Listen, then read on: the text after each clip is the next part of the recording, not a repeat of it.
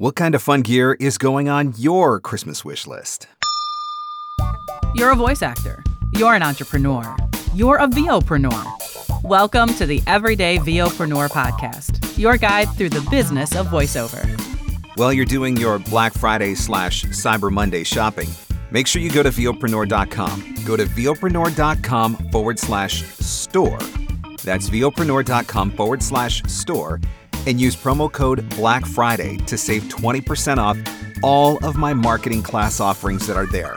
20% off using promo code Black Friday at VOpreneur.com forward slash store, and the offer expires on Tuesday, November 28th, 2023. The VOpreneur Podcast. Hey, it doesn't suck. Not as funny as Conan, not as cute as Seth Meyers, not as smart as Colbert, but he's one of us, and that counts for something.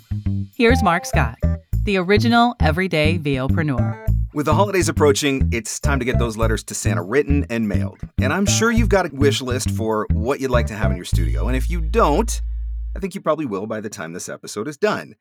My guest today, in addition to being a top level voice actor who has worked on thousands of projects for clients ranging from Old Navy to Lego to Blizzard Entertainment, is also an audio ninja, helping voice actors find the right gear, get their home studios set up, making sure everything sounds exactly the way that it's supposed to sound.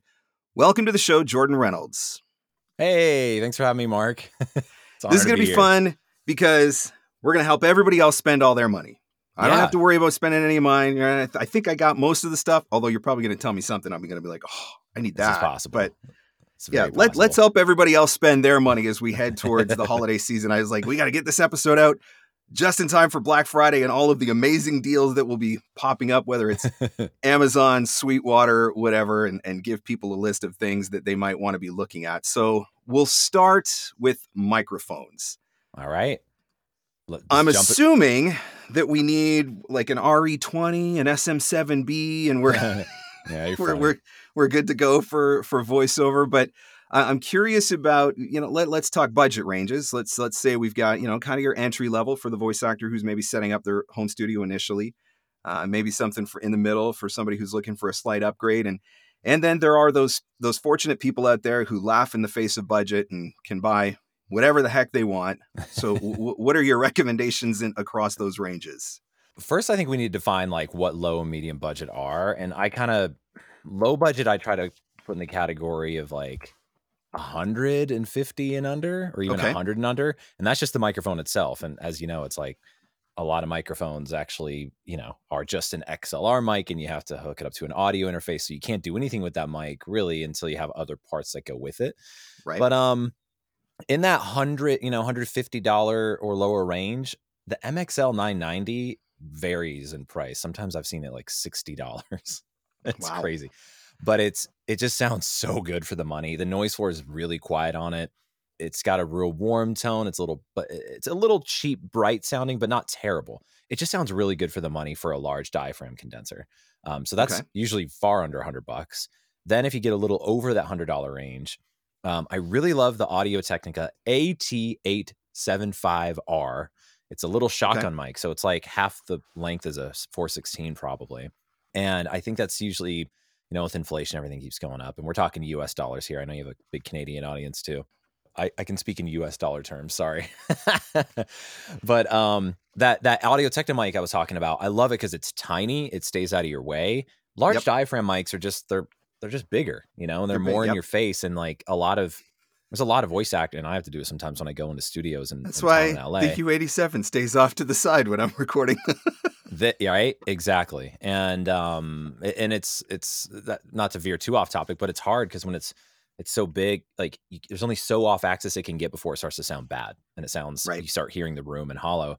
Yep. Um, the benefit of the shotgun mics, big or small, is you can get it focused really like tight on your on your mouth without it being in your visual periphery to you know read a damn script. So um, that's what I love about uh, that little shotgun. And it's um, it, it kind of has a built-in high pass filter too. So if you have a real woofy, boxy like small closet or something you're recording in, that the Audio Technica mic I'm talking about is already kind of kind of scoop out some of that bass that you don't okay. probably need or want in your space for no extra cost. And then then let's talk medium budget I am a big fan of the Rode NT1 fifth gen, the new one that came out. It's 250 okay. US and it is it has so many features for the money, but most importantly, it sounds good. And to not go down too far of a rabbit hole, because I think we might talk about like the features that it can do later, but it is a USB mic and it is also an XLR mic. So it that's always the problem is like if you get a USB mic, you're stuck with that if you ever want to upgrade down the line. You want right. to hook up and you want to get like a, an actual audio interface and have more control or more features and right. maybe a cleaner sound. You're stuck with if it's just a USB mic. This completely, you know, abolishes that rule because they have two in one for the same price. But it's got a quieter noise floor than the TLM 103, I believe. Um, and the tone is really flat and neutral. It's got a little bit of brightness, but it's not as bright as the TLM 103. So in general, I, I tend to love just how a lot how the NT1 for $250 sounds. And I think if you're getting your first mic, you really should consider get spending around maybe that 250 price range because it's not that much more and it's and it's going to the sound is going to be noticeable, but also just the longevity of it because it's it's XLR, you have the flexibility of USB which we'll talk about later. Yep. Um so that's that's one of my favorites at that mid but low price point. Um up in the medium, there, there's man, there's a lot of options once we get like 250 and above. So, yep. um, medium, I kind of define maybe 250 to like five, 600. All right. Um, but two of my other favorites, I can't, you know, to, to make this podcast not four hours long. I really love the, it keeps going up though. It might be almost 600. God, like over the past few years, just gone up. The Shure, that's S H U R E. Shure, not the SM7B, but the KSM 32 is one of my favorite mics for people who have really bright sibilants. When they okay. want a large diaphragm condenser, that natural TLM 103 or U87 sound, but they've been told that their S's are really bright and they're shrill and they're distracting from the performance. You don't want that. You know, if it's too loud, it's going to be the listener is going to be like this. You know, for those who are watching the, this interview, I just made very, I made convulsion faces like I was, you know, getting ice pick S's in my eye. That's that's how the it's the it's not an enjoyable thing to listen to. No, or feel. So um, the the Shure KSM thirty two, uh, it's it it actually cuts where a lot of the sibilance built up on most voices. So it doesn't. Whereas other mics boost where the sibilance is on most voices, because it sounds good when you're not saying S's. Like when I say hello, all that boost of the brightness up there gives it this airy uh, crisp. A lot of people just use the word crisp uh, quality to it, but then when the S's come out, then it sounds terrible. So right. there's a lot of ways to address that with like de-essing and stuff like that. I'll talk about later, but um, the KSM32 kind of is like a natural de-esser in a way. Okay. So and then um, another one I love and uh, I, I'm going to be playing more with is the Roswell Audio Mini K87. That's M I N I Mini K87. And no, yeah, it is not a U87 clone. All right, I'll make that clear. There's so many U87 clone mics out there, and there's some good ones and some really snike, snaky ones. I, I got to keep my mouth clean on this. Um, Save me so, editing time later. yeah, exactly. And uh, so you don't have to, you know, you can upload this to YouTube. Like, yes, this is for children. Um, it's a kids show. But the uh, Mini K87 is, I should know, I think it's 500. Mini K87. Sorry, give me a second. Mini K87 mic. I think it's 499, 439, or if you get the mod, it's four. So it's under 500 bucks. And what I love about it is I should have pulled it out. I didn't have time, but it's mini. The name mini is in it for a reason. It's tiny. It's not as small as like the Apogee uh, mic, the USB mic. Okay. But it's it's almost like between like a, you know, I really wish I had it, but it's in a box. It would take me a minute. But like here's an Audio Technica AT2020. Okay. It's, yep. it's I think it's like this high and oh, it's wow. thinner. It's thinner than this mic. So back to what I was talking about, like it's hard to position your mic sometimes and be able to see your script and perform. Yep. The Mini K87 is so tiny, it gives you that flexibility to really position yep. it with it and it be out of your dang face. Um, and it has what I love about it is it has like a vibe of a U87, but again, that what they're not trying to match it. They're not trying okay. to do an exact sound. It uses the capsule, which is the little disc that's in there, a similar capsule uh, it's a flavor of a U87. Think of it that way. It's like if you had a, a modded U87 and you did some stuff to it. Essentially, it's less bright, and it has a little bit more body. The U87 scoops out a lot of bass, um, whereas like the 416 has more bass. This mini one kind of like takes out, it kind of addresses some of the stuff I don't love about the U87. I okay. really do love the mic, but there's sometimes I wish it did this or that. This mini actually addresses that. It makes it less bright and it kind of gives more body. So it's it's a really nice sounding mic for the money, especially for under 500 bucks. Um, so that's in the mid range, and then yeah, I guess we're going up to high budget, right? At this point, when budget is not an option. yeah, and and you just need to like interrupt me because you know how many I don't know how many gear lists you want to go through, but I'm just trying to keep it like two per budget category. Um, in the high budget, we got um, I mean the 416 is just a great go to. I yep. really do love like it's you know it, it just sounds good on most voices. I'm not gonna lie. It's not like the best mic for everyone, right? But it's pretty rare when I hear 416 in a good space on someone where I'm like, ah, oh, nah, you know. If anything, the S's might be a little bright. I was just working with someone today and very bright S's, but I guarantee if I put like a TLM 103 on her instead of a 416, it would be even more bright because that might yeah. shrill on S's. So, um, other than the S's being a little too bright sometimes, it just has a clear, focused, rich in your face, but not too in your face like a dynamic, like a Shure SM7B would have. So um, that's one of my favorites at that thousand dollar price point. The 103 is solid, but only if you have a amazingly quiet space. If you're in a blanket booth, you're in an apartment, don't get a 103. I think that's something that's really important for people to understand, though, right? Is that the microphone, you know, no matter how much money you throw at it, it, it can only perform as well as the space that you are putting yes. it in. That's where I really like the 416, just because it tends to be a little bit more forgiving, right? Correct. And I, I it, because it's a shotgun versus a large diaphragm condenser, and a shotgun yep. is kind of like you know with you know flashlights you not all of them but not the cheap ones but i don't know more than $20 worth flashlights you could twist the end and the beam you know if you're camping yep. you know how useful those beams are it's like oh, i need a yep. wide range so i don't walk into a tree and and break my arm in the middle of the forest and then you can have the narrow beam if you're looking for something in your tent um, you twist it. So think of the the beam being a lot more narrow on a shotgun and so it's not hearing as much of your voice in the space going all that crap. Your voice yep. is bouncing around and making unpleasant tones in your space. A 416 is more forgiving um, to not pick those up as much because it has a narrow field of pickup versus the 103 that hears everything including you know a mouse fart an ant fart a piece of uh, a mitochondria fart all right so it hears like it is so I'm not exaggerating, man. Like it is just so unrelentingly like brutal with how bad it will make your space. I love Neumann. I love their products, but just that like they have other mics that don't that aren't as brutal. The 103 is the ultimate test. Like when we were setting up Mara's studio, um, she's like in a full blown room, mm-hmm. right? Not like in a build, you know, a prefab booth. So yep. we're dealing with like the window in front of her on the other side is the world. Yep. okay. The window behind me in my studio bricks, what's on the other side? Another room. And then there's walls and then the world. I have a lot of barriers. She does not. So what do I do is put up the 103 and run record it for like three hours. And I, mm-hmm. I listen back and I pull it up in RX and I'm like, what oh, oh, oh, there, there's a little squeak there's and like you could hear like bird chirps coming through the window like when we didn't have it dialed in enough right and then i put a different mic up and you don't hear it and the 103 is just it's just brutal. It's brutal. Yeah. So not in, unless if you have a, an amazingly perfectly quiet space. Many people do, especially if you're like in a basement or something like that.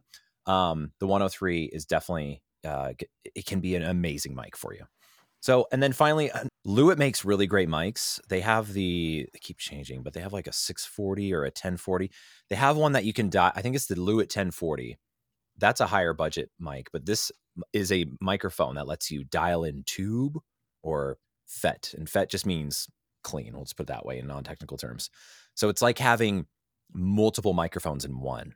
Okay. And you can just slide this volume, this this literal knob that you plug the mic into, and get a wide range of flavors in one microphone.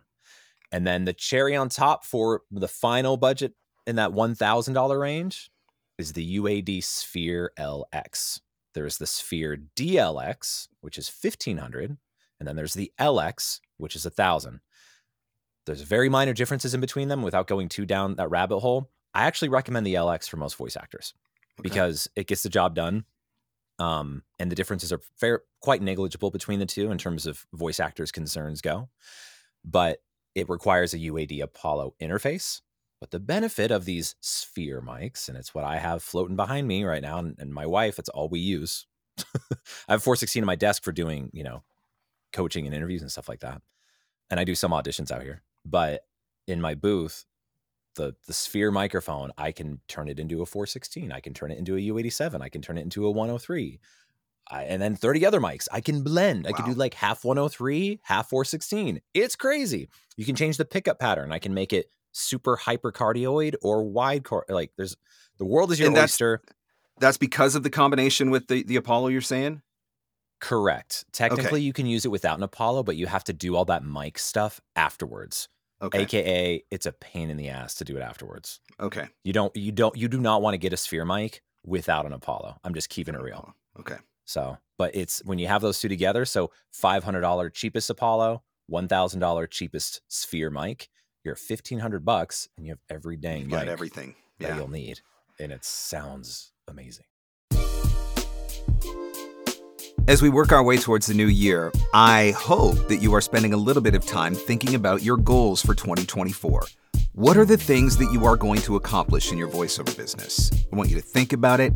I want you to write it down. And I want you to start making a plan filled with action items that are going to take you closer to that goal. If one of your goals is to level up your marketing so that you can increase your revenue and grow your business, maybe VoiceOver Marketing Playbook should be on your goal list. VoiceOver Marketing Playbook is back January 8th through the 17th, 2024. That's January 8th through the 17th, 2024. A step by step, easy to follow video course that is going to teach you how to find your own leads, build your own client base, and become the consistently working voice actor that you want to be. Because in today's industry, you can't just rely on agents and online casting. You have to know how to market. Again, Playbook is back January 8th through the 17th, 2024, and you'll be able to get details at voiceovermarketingplaybook.com. That's voiceovermarketingplaybook.com. Now back to our show. I want to go back to you. You touched on the the fifth generation Rode, the the NT1. I think this is a really interesting mic. I I'm not an audio guy, but I, I pay attention a little bit, and obviously USB mics have been primarily frowned upon for for quite some time in the voice acting space. I think it's just because we think, you know, whatever Yeti or whatever it is. But this this this Rode is yeah, th- this Rode is interesting because it's both. And I mean, I'm maybe there's other ones out there that give you the XLR and the USB. I I just don't know about them, but it's the first one that I've heard about. But talk about that. Is is is XLR or is USB technology or sound quality catching up with XLR or like what's what's the deal with that?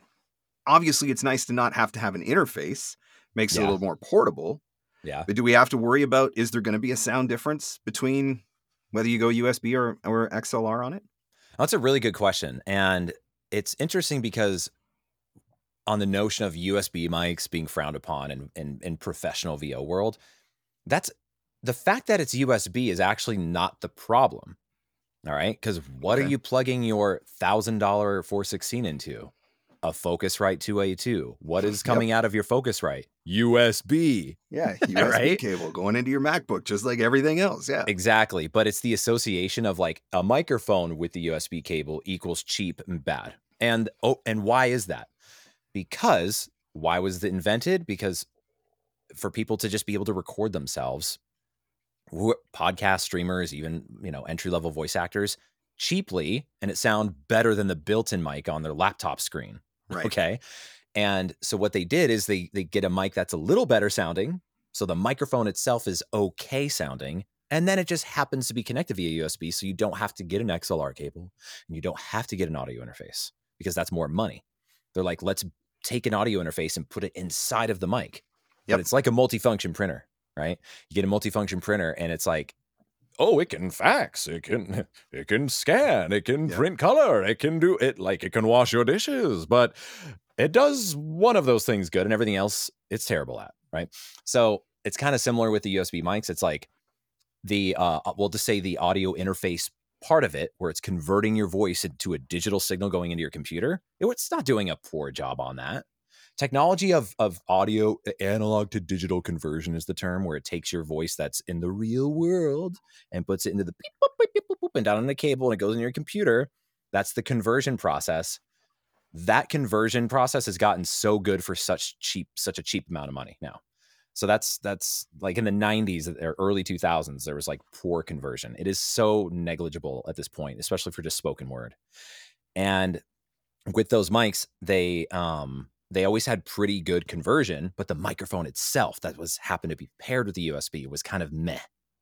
So right. there just wasn't any good mics. The first ones that started to come out were the Apogee mic. Remember that? But it was like 250 or $300. Right? They just keep going yeah. up but it sounds really good for a USB mic.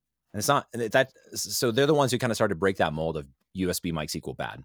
So now enter the generation of the Rode NT1, where they have the fifth gen that is, and they have both USB and XLR.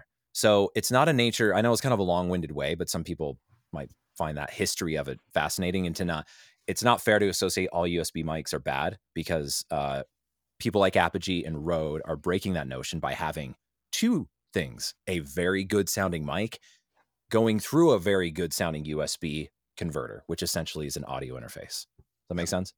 Yeah.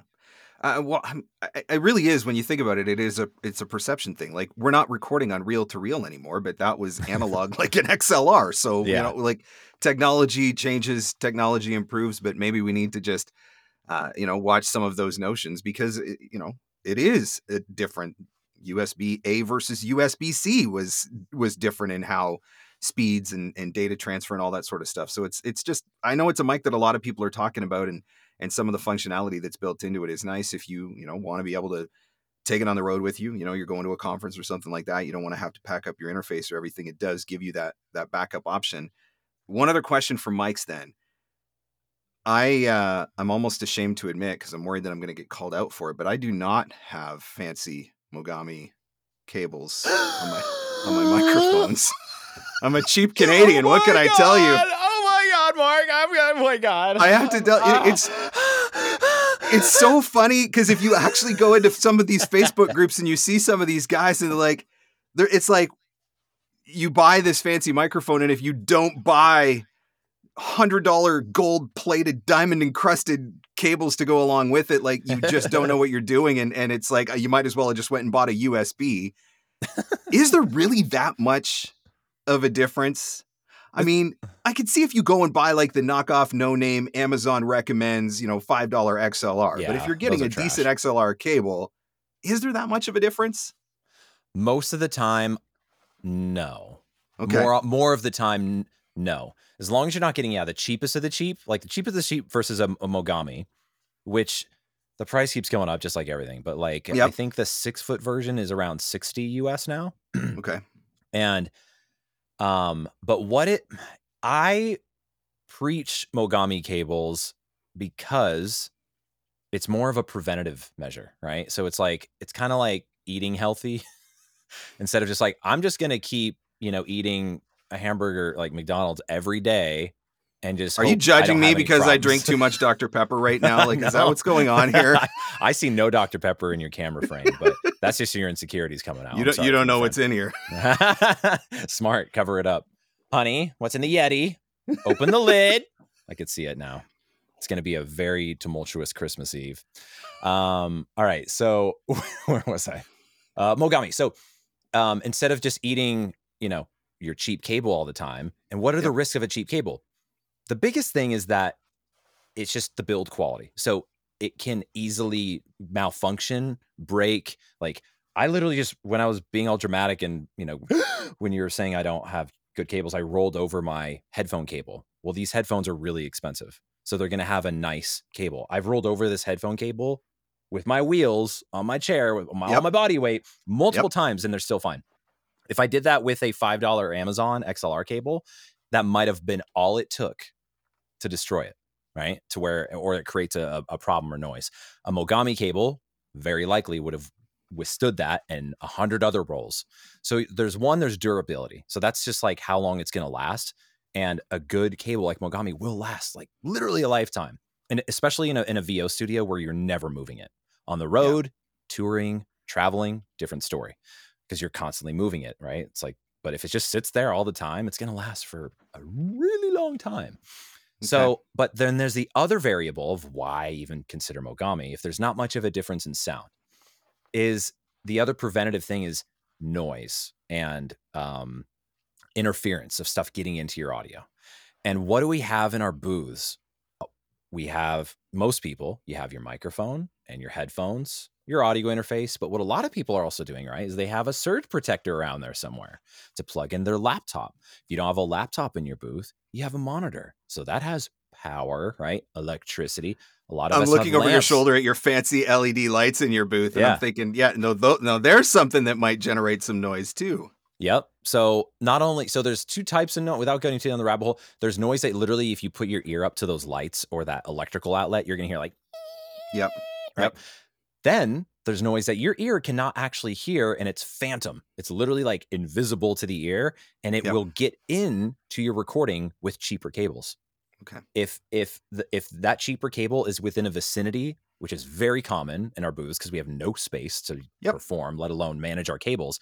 If they're kind of overlapping and doing stuff, a cheaper cable is high, much more likely to get, and you're gonna you're gonna lose your freaking mind trying to figure out what's going on. Whereas a Mogami cable has built-in shielding and protection and RF protection to like even like radio waves, like over you know we we've all I don't know if it happens with modern stuff, but like have you ever picked up like a radio like you literally you're like is that someone on a walkie-talkie? Am I recording? What's happening?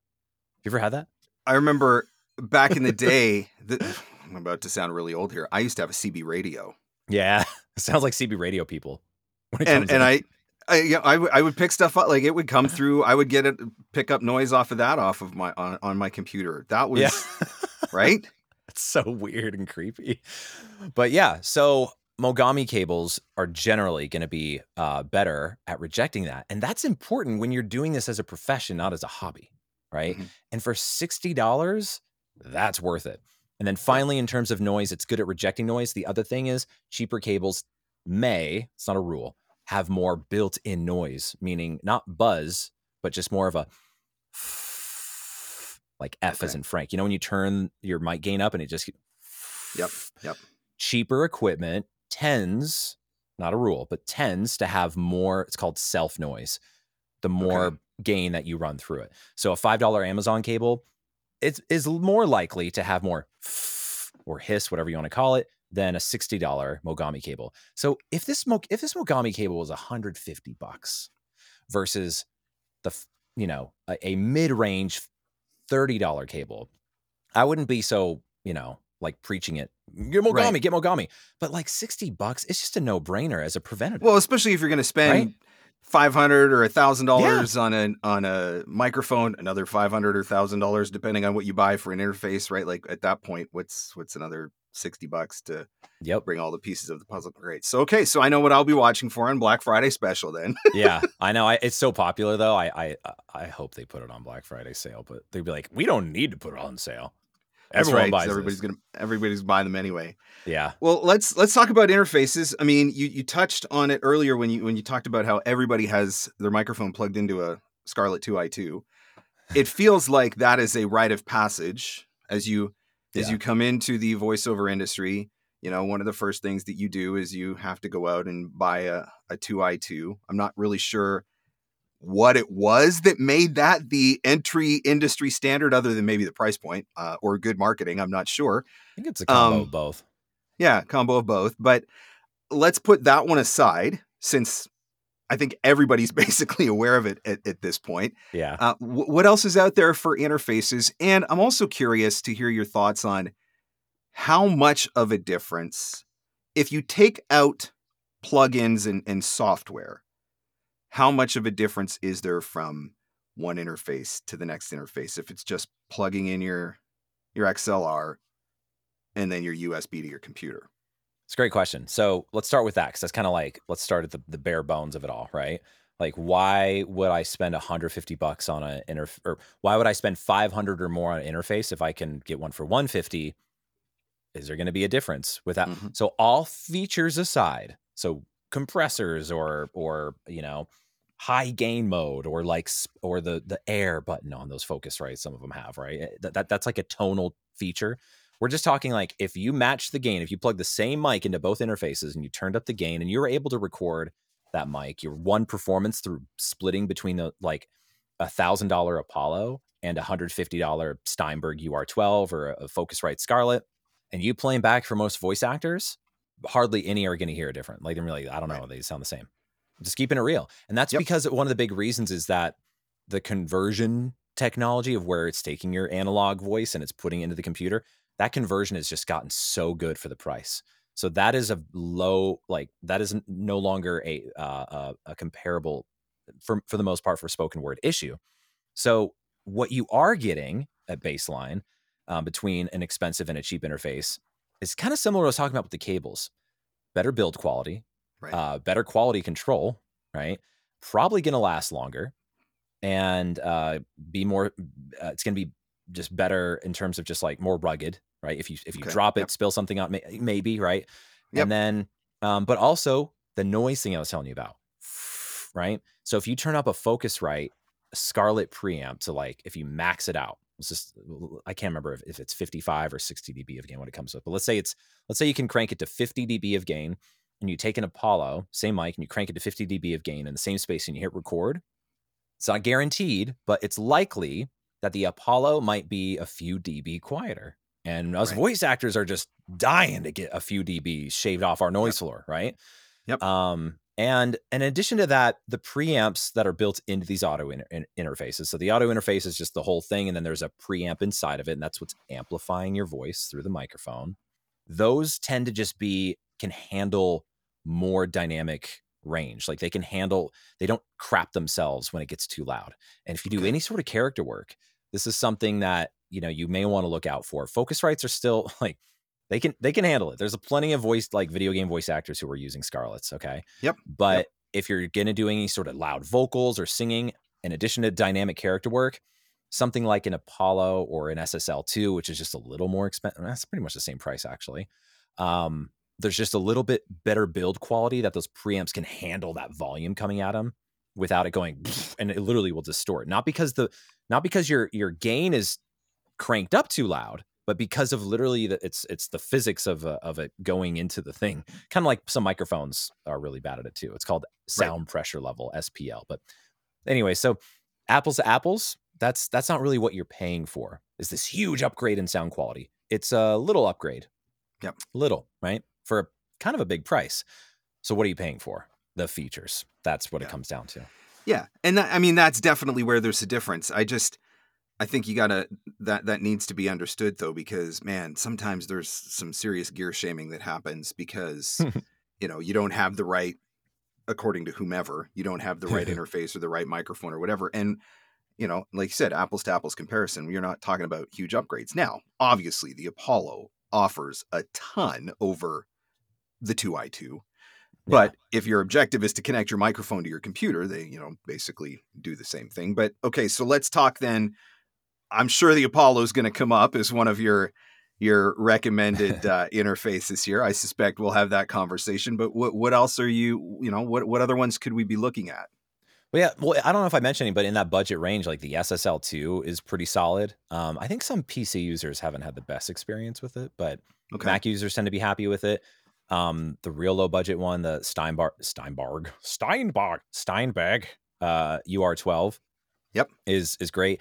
Anything Audient makes is pretty solid, but specifically the ID line, they have. I think they have another one that's. I'm not sure if it's ID, but it's a little more like for musicians like with auto gain and stuff like that. Not ideal for voiceover work, kind of in the way. Um, but and then uh, in, in that it's weird. It's kind of like there's this lower budget range, like of a hundred up to three hundred, and then just everything above it, like is then it's like five hundred to, and then if you just want more preamps, and it goes up to like four thousand, right? Right. But after that, it's pretty much Apollo's Apogee duets, or I don't, I don't know if they still make the duet, but it's Apogee something I think it's a duet. But um, anything Apogee makes, RME, it's R, uh, you know, Richard Michael Edward. So it's a German company. That's what I used for years before I went okay. Apollo. Okay. Um, so RME, Apogee, and UAD, Universal Audio.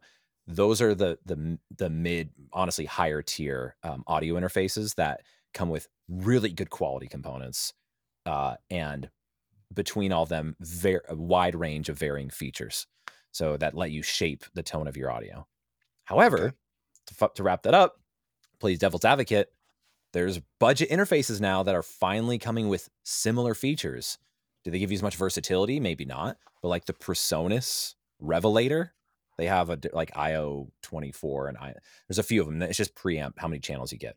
But Presonus Revelator has built-in software where you can do compression, uh, an expander, EQ. They don't have a de-esser, which which is a bummer.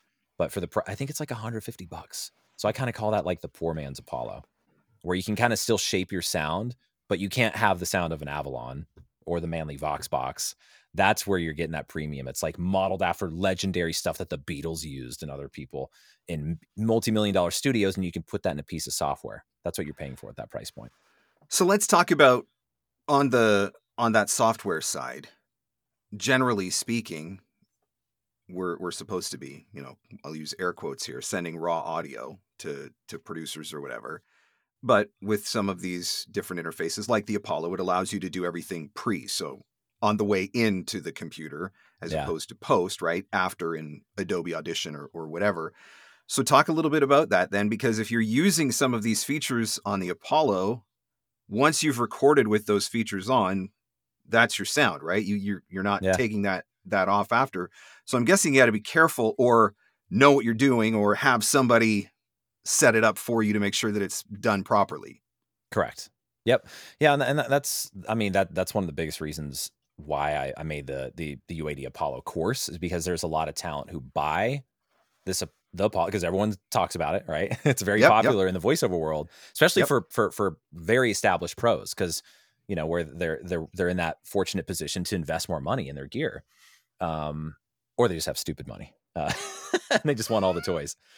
But technically, it's not raw if you have any of that processing. Whether you're using the hundred fifty dollar Presonus Revelator and you do some compression EQ, there's an option to make it permanent and get in the recording. Same with the Apollo, you can make it just where you hear it in your headphones only, or it lands inside of the DAW or in Source Connect and, and you can't do anything about it. But you can get away with calling your audio raw. I don't, it's not like I'm trying to be deceitful when I say this, but like every, without going through a big tangent here, every space, no matter how much money, like I have an expensive Studio Bricks behind me, but it doesn't sound perfect on my voice right. on every yep. mic. Every space you record in, no matter how big or small or expensive or cheap, there is what I call in non-technical terms junk that's getting into the audio with your voice. Right. And that is too much bass, perhaps, if you're in a small space. Or, like I was talking about with like the 103, too much sibilance can happen on some voices. That's junk. So it's anything that distracts the listener, no matter how technical they are, whether they're an engineer or a casting director.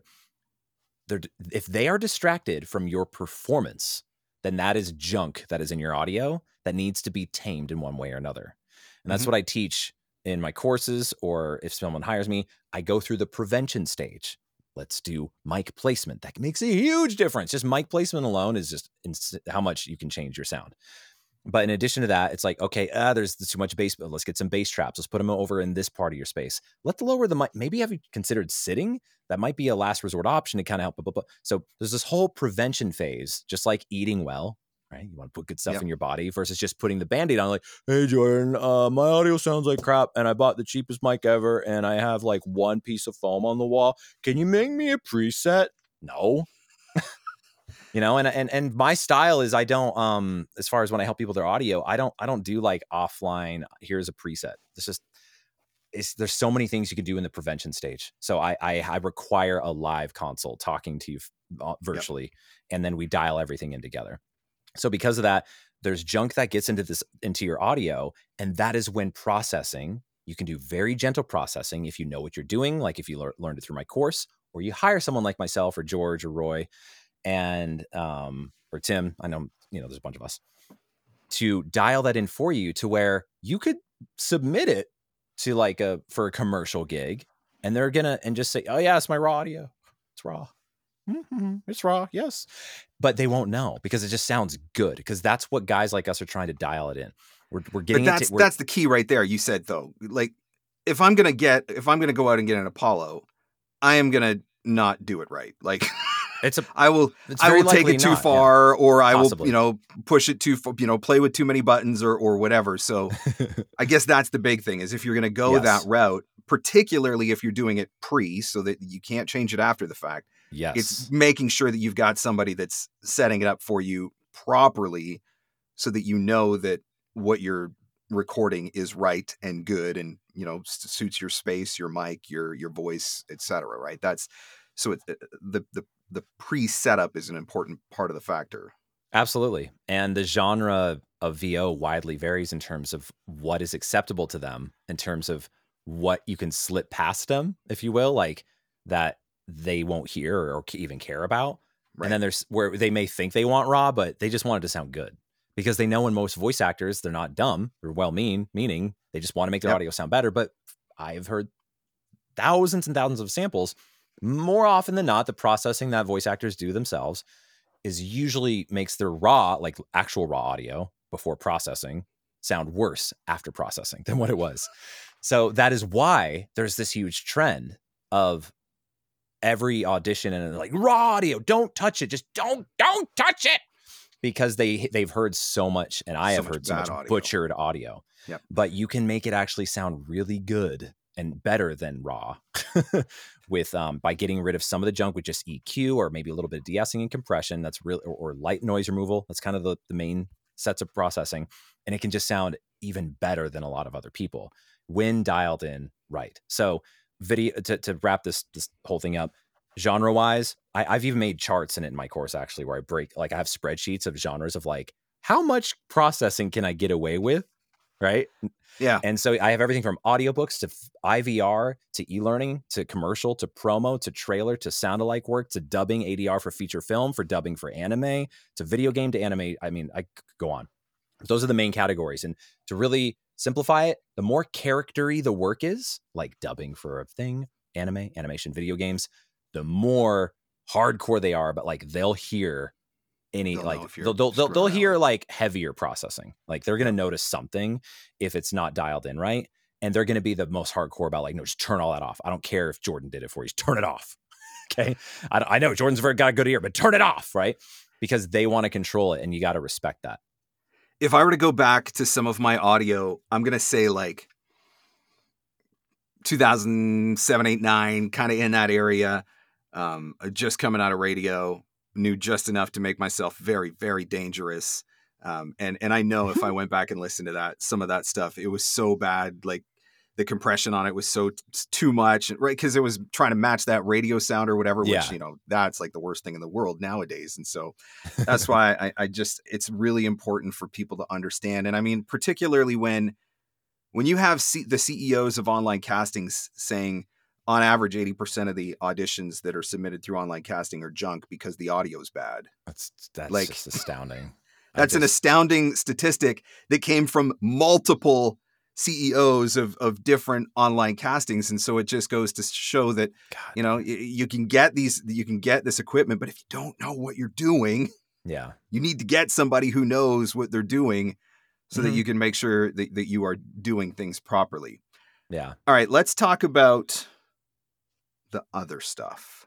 okay. So we've we've got our microphone, we've got our interface, but we want to put together our wish list for for Santa or whatever. What are some of the other fun gadgets, gadgets, gizmos? What other things are, are could we be looking for that you're like, man, you need one of these in your studio. You gotta have you gotta have one of those in your studio. I know you've got some stuff. I'm trying to think of like it just it just depends on where you're at in your career, but um some fun non-obvious things are let's see. Definitely a mic mute button. So it's the mic mute PPD. All right. Paul, Paul, okay. David. Um, there's because there's like four mic mute models. There's like the PPR, the PPT. There's like so many, but get the PPD. And it's and it's literally just a box that's like the size of your fist. And and it has a red button on it. So when you sneeze, yeah, or fart or you know need to yell at the dog or you know yes curse under your breath because the client is making you do an 85th take and it, you've given them every variation possible but they want more you can mute that. you that couldn't possibly be speaking from experience on that yeah and they won't hear it um so uh, one thing though on the a lot of these mic mute buttons they're actually some of them advertise that it's a true mute. And from some of the testing, I need to get my hands on that particular model, but I have one on my mic right now. And uh, um, it's not a true like mute mute on a digital, like on Zoom. It okay. turns your audio down by like 20 or 30 decibels. So okay. if you're loud enough, it'll come through quietly. So just beware. So don't be talking smack about don't the client smack. is what you're saying. Yeah, because yeah. because they might still hear you. Possibly, but usually, look what happens is we mute our mic when they are editing or talk like amongst themselves. So even if your audio comes through super quiet of you cursing about them, they're going to be taught like they won't catch it unless if they're sitting in dead silence and right. then they hear you do something. But anyways, it's the mic mute PPD. It's a great option to wire in okay. to your to your chain. It's really simple. It just requires a second mic cable because your mic goes into the uh, button, and then another cable XLR comes out of the button and into your audio interface. Um, that's okay. a fun toy. Uh, I really love Elgato. It's E L G A T O Elgato products. They they they specialize in streaming, but like I have two Elgato key lights on me right now, and you can yep. control the temperature. Are you what do you use for your light? I've got a couple of Elgato key lights and a Stream Deck out at my desk that I use for live streaming Zoom calls okay. and all that sort of stuff. Yeah. And I, I love them. Yeah. Not yeah, cheap. They, no, absolutely but, not. But they but they look like yeah, they're thin they're as thin as an iPad almost. Yep. And they but compared to the giant like softbox stuff that you see in like studios and photo photography. That's like takes up it's like half yeah. I don't got room for that. Yeah. yeah. So you know, and so iPad or half of a bathroom softbox. I'll take the iPad size, please. For yep. you know, because a, a, lot of us got to be on on Zoom for for workshops. Like, yeah, let me let me go on a quick tangent here please voice actors like i i am in a lot of voice workshop i teach a lot of workshop but i'm also in it as a working voice actor because i'm always you always got to level up like you know you never yep. have it all figured out and i'm doing at least like almost one workshop a month and there's 12 people usually in there and there's typically three maybe more sometimes where their video setup is so bad like or they just don't even turn you may have your reasons to not turn on your camera for personal. I understand that. But if you do mm-hmm. decide to turn it on, I encourage it because casting directors remember faces, not headshots. And if you don't even have a headshot up, what are you doing? Sorry, side tangent, yeah. Marc, but this is important because like you're about marketing and stuff. If you're in these workshops, people, and you turn off your camera, if because it's not your turn, whatever, just upload a headshot or a good like portrait mode from your iPhone with good lighting outside. Take that photo, put it on there so you look memorable. There's a face instead of just JR like and with black background. Okay. So first of all, do that. Second, if you do decide to turn on your camera, all webcams have a wide range in quality, but you can get away with a cheap webcam if you have just a decent light on you. So yep. just get a good ring light that's like $30. You don't need to get this expensive Elgato one. And just make sure your face is lit enough in your dark. I have black foam in my booth, so I need a lot of lighting to see, you know, my my pasty face, but it's it's it's important that you're seen well enough on camera so it doesn't look cheap and make sure you're if you can if possible please put your webcam not on your ceiling okay like it looks like because that's what happens when i talk to my mom i'm like trying to have a conversation with my mom and i'm staring at the chandelier and i'm like oh, Why? oh because her laptop screen is like yeah, yeah she like turns her, her ipad or she she sits her ipad in her lap and it just aims up at the ceiling or whatever but you yeah. know this is actually it's i'm glad you brought this up because it is something i think that doesn't get talked about even think about and you you would know better than me because you probably do a I know you do way more directed sessions than I do, but even doing directed sessions more and more, I'm doing these sessions with clients via Zoom or Google Meets, right? It's not just Source Connect. Yeah. And and we are going on video. And so like I did put a ring light in my studio. I'm in my booth right now. I've got a ring light, you know, to to help because it was very dark in here. I had before just had like you know, mood lighting hanging from yeah. the ceiling or whatever, like Feels nano great. leaves that I could make, you know, different colors or whatever. But then I'm like, wow, this looks terrible when I'm yeah. when I'm on camera. And so yeah, you, you know, 50 bucks on Prime Day or whatever, get a get a ring light, and it really does make a difference. So you know, that's actually something that I think I think we probably should pay a little bit more attention to.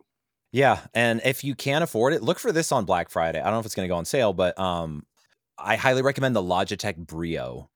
All right. They have like a yep. streaming one. Other it's expensive, man. Like I think it's 150 usually. It's really pricey compared to but like, dude, you you can get away with mediocre to really good lighting. And like that's what I'm on right now. I did my course on it, yep. multiple courses, you know. Um, and, and it's what I I have another one in my booth because I've I try to use the C the nine sorry, C nine twenty which is like a hundred bucks I think and it, that that webcam is crap compared to the Brio. The Brio is just way more smooth and fluid and and evens the the skin tone better and the lighting. So, yep. um, Logitech Brio that's another fun one. And I'm trying to think of one more fun like side accessory toy. Um, if you've never con- if your audio interface is not in your booth and you have to get out of your booth to go change your headphone volume, consider getting a headphone amp. Okay. You don't need to go expensive because you're not doing critical audio work in your booth. You just need to hear yourself and the client. So yep. anything like by Presonus, they make the HP4, but there's actually one. Hold on, Behringer makes one, and it's crazy cheap. This is my other final final recommendation. Behringer headphone amp because a lot of headphone amps are for big recording studios where they want to split it out to the band, get the guitar and the bass, right? Um, we don't need that. We just need one pair of headphones to plug into. And Behringer makes one. It, Behringer makes one of the few that is just you plug one pair of headphones into it and it's not $500. It's called the Micromon MA400. Mike Behringer. So uh, Marc will put this in the show notes, right? Yep, I'll put everything in the show notes. I will. Yes. So yeah, Behringer Micromon. Better write it down now though. Uh, MA four hundred. All right, uh, because that is it's tiny and you can run an additional cable coming out of your headphone amp from your 2i2 that's maybe in another room and run it a cable into your booth and then have a control over your headphone volume because there's a lot of voice actors I work work with for my audio ninja clients who like they don't have control of their headphone volume so they're just they just deal with it. So if yeah. a client's too loud they just eat it. If they're too quiet they just deal with it and that's just not good because that's that okay on a five minute session but on an hour long session? Yeah. yeah. Yeah like i'll go in especially in studios i i, I know this because because voice actor just we're we're we're we're creative and we're polite like we're we know we're like work for hire right so it's just like we don't want to rock the boat to rock yep. the boat, baby. Right. So yep. if I, I go into studios all the time in LA where I I know that the mic gain changes and that will affect how loud I hear myself. So I'm not taking that into account. I don't touch the volume knob. I put on the headphones and I hear how either loud or quiet the talkback is or the client on Zoom that's directing me or mm-hmm. and it's like either deafening or I can barely hear anything. And I know that last actor didn't ask to change anything. And yep. you can, folks, just polite and sometimes they can. Sometimes they yep. can't, but it does not be like, hey, you're you're coming in pretty loud. Is there any way you could possibly turn yourself down? Because I, I I'm I'm unable to do that on my end because it would turn me down too. Oh yeah, usually they can do that. So sorry, random side tangent, but headphone amps. No, it's a thing. All right. Well, okay, so we're talking headphones, amps. Let, let's talk headphones. One more, one more set of, of gear recommendation for this one. I, uh, I actually have gotten as a as a recovering radio guy.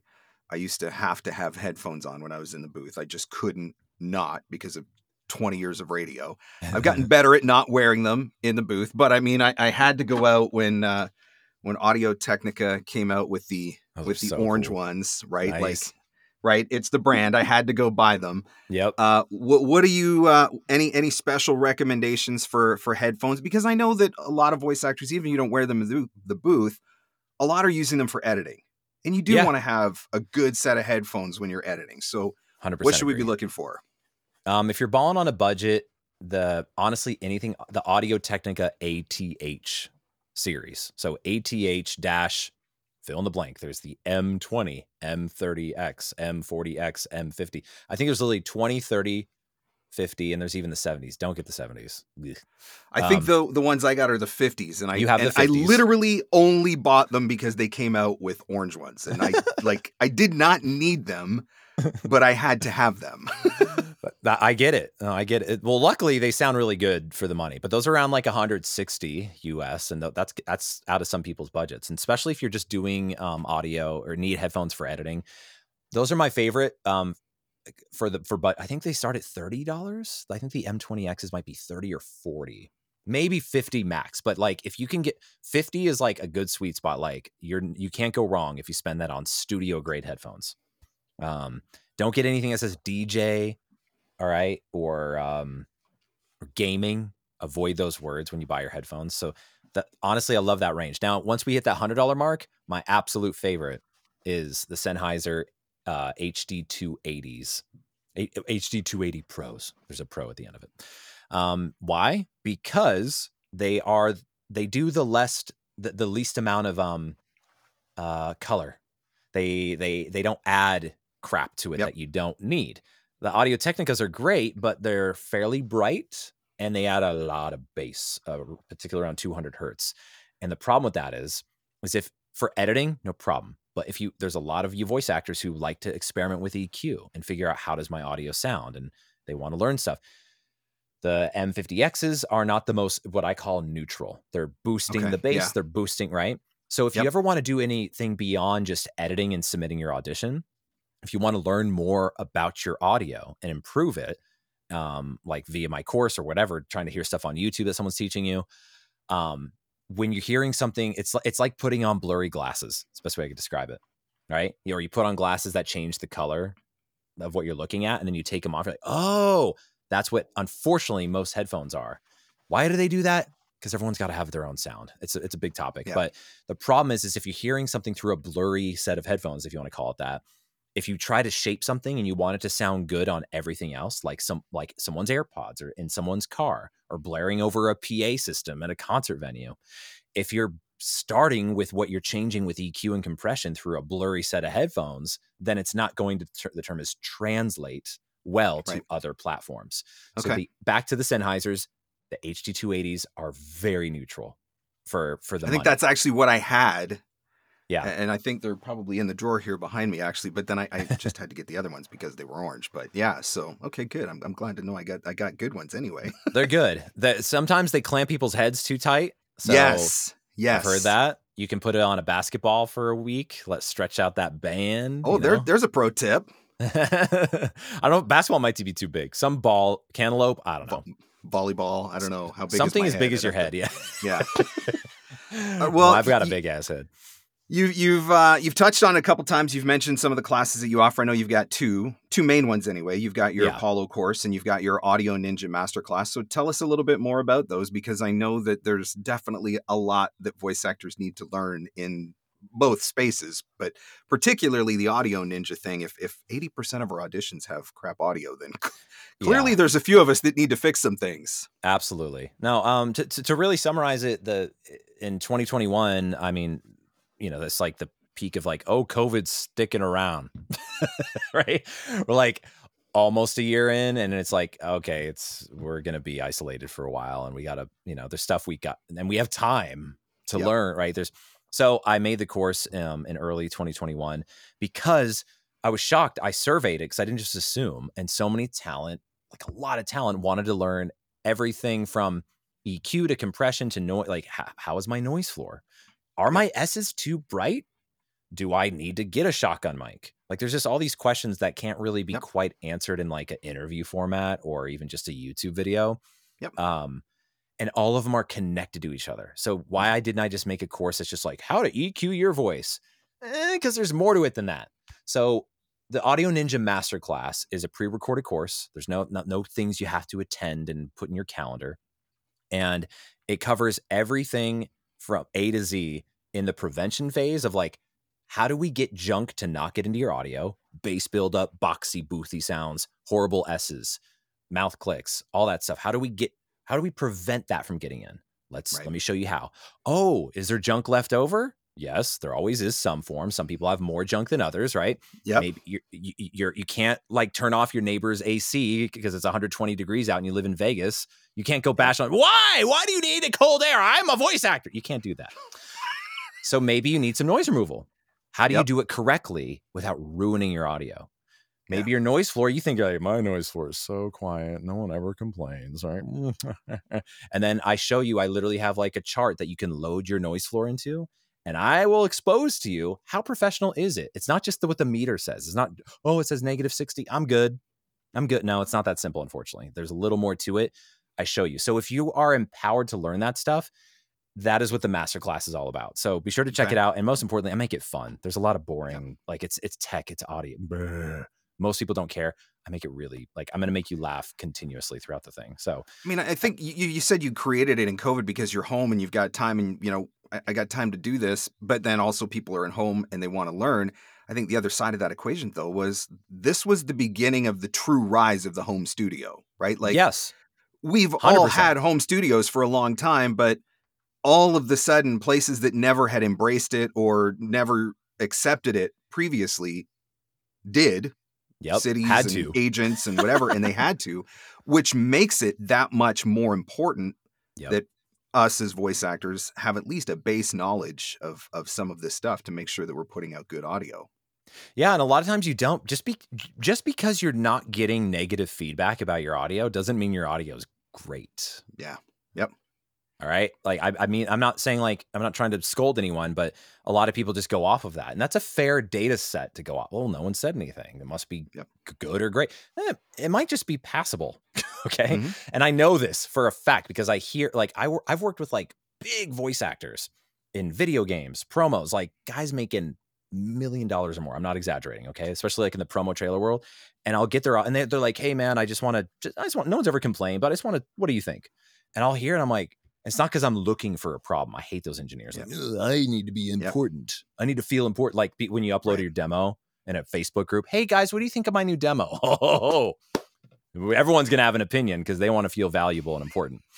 Um, but some people, obviously, a lot of people mean well, but some people just need to feel like they're valuable and have to give feedback to scrutinize. I'm not that guy. I don't have that yep. small of an ego. Um, so with, uh, but you'd be surprised that some of these people are making a lot of money, how much Im- you could still improve your audio, uh, whether you do it yourself, like through the course, um, or you just hire me directly to do it, which is also an option. And that, and to caddy corner that into, uh, the, I also have a UAD Apollo course because so many talent buy this thing and they open up the software and they're like, they just they're like, oh, what am I gonna do? This is terrifying. Oh, crap. Now it. what? Yeah. Yeah, because it's yeah. made for audio engineers. So I yep. whittle all that down, like, hey, voiceover people, put it in the small box. Here's all you need to know, and here's how you make your stuff sound really good. Because that's what you paid for. Why'd you pay so much money for this? Just for it to be a glorified volume knob, right? So um, I and I have presets built in there and everything that I I help you get started with and then shape your own sound. So okay. um, whether a lot of people fall into one and two camps or in between, they want to learn all the stuff themselves because it makes themselves valuable to their clients and mm-hmm. adaptable. Yep. What if you move from a blanket booth into a walk-in closet because you just you you had to you, it won't fit in your new space that you moved to, or you upgrade yep. from a, a, blanket booth to a StudioBricks? Your sound yep. changes. Yeah. If you have something like this course, it, you can walk through it, right? And like redo and, and establish, oh, wait, is my noise floor still good? Or how are my S's now? Is there too much fishbowl buildup? That's what these these things can help you do. Um, and you and you just take what you need. You can cherry pick what you need. So Okay. And tell us where we can find them, and then I'll include that in the show notes as well if we're looking for either one of those classes. Yeah. Um, honestly, the easiest way is um, jordanreynolds.com slash links. L I N K S, not links with an X like the cat. Really cool cat, by the way, but that would be confusing. So L I N K S um, is where the easiest way to find it, everything. Okay. We'll put that in the show notes. All right. Well, Jordan, this has been awesome. Uh, wh- are you on Instagram? I am. Uh, Jordan's voice. So Jordan with an S, then voice. That, that's honestly what I'm on mostly. So Facebook. Jordan's bit, voice. Okay. So Instagram's the best. When you go out and you do your Black Friday shopping and you pick up you know, one of these microphones or interfaces or, you know, your mic mute button or any of the stuff that we've talked about in the last hour or so, uh, you know, take a picture of it, post it on, uh, post it on Instagram, tag us at Jordan's Voice. I'll include that in the show notes at Marc Scott. Uh, we'd love to see what kind of fun stuff you were picking up or, or what went on your, your wish list for Santa Claus this holiday season. Jordan, this has been absolutely fantastic. Thank you so much for taking the time and, and for sharing your wisdom with us and giving us some recommendations and uh, working hard to help us all be able to deliver just a little bit better quality audio.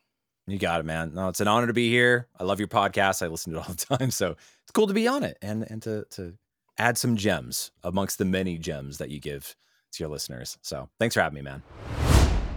Hopefully you've got a few new gear suggestions that you are writing down things that are going onto your list, I might look for one of those mute buttons. I kind of like the idea of that. And maybe it's time for me to finally spend the money on the Mogami cables, because when Jordan explained it the way that he did, all of a sudden it kind of made sense. I hope you've learned a few things and maybe added a couple of items to your wish list.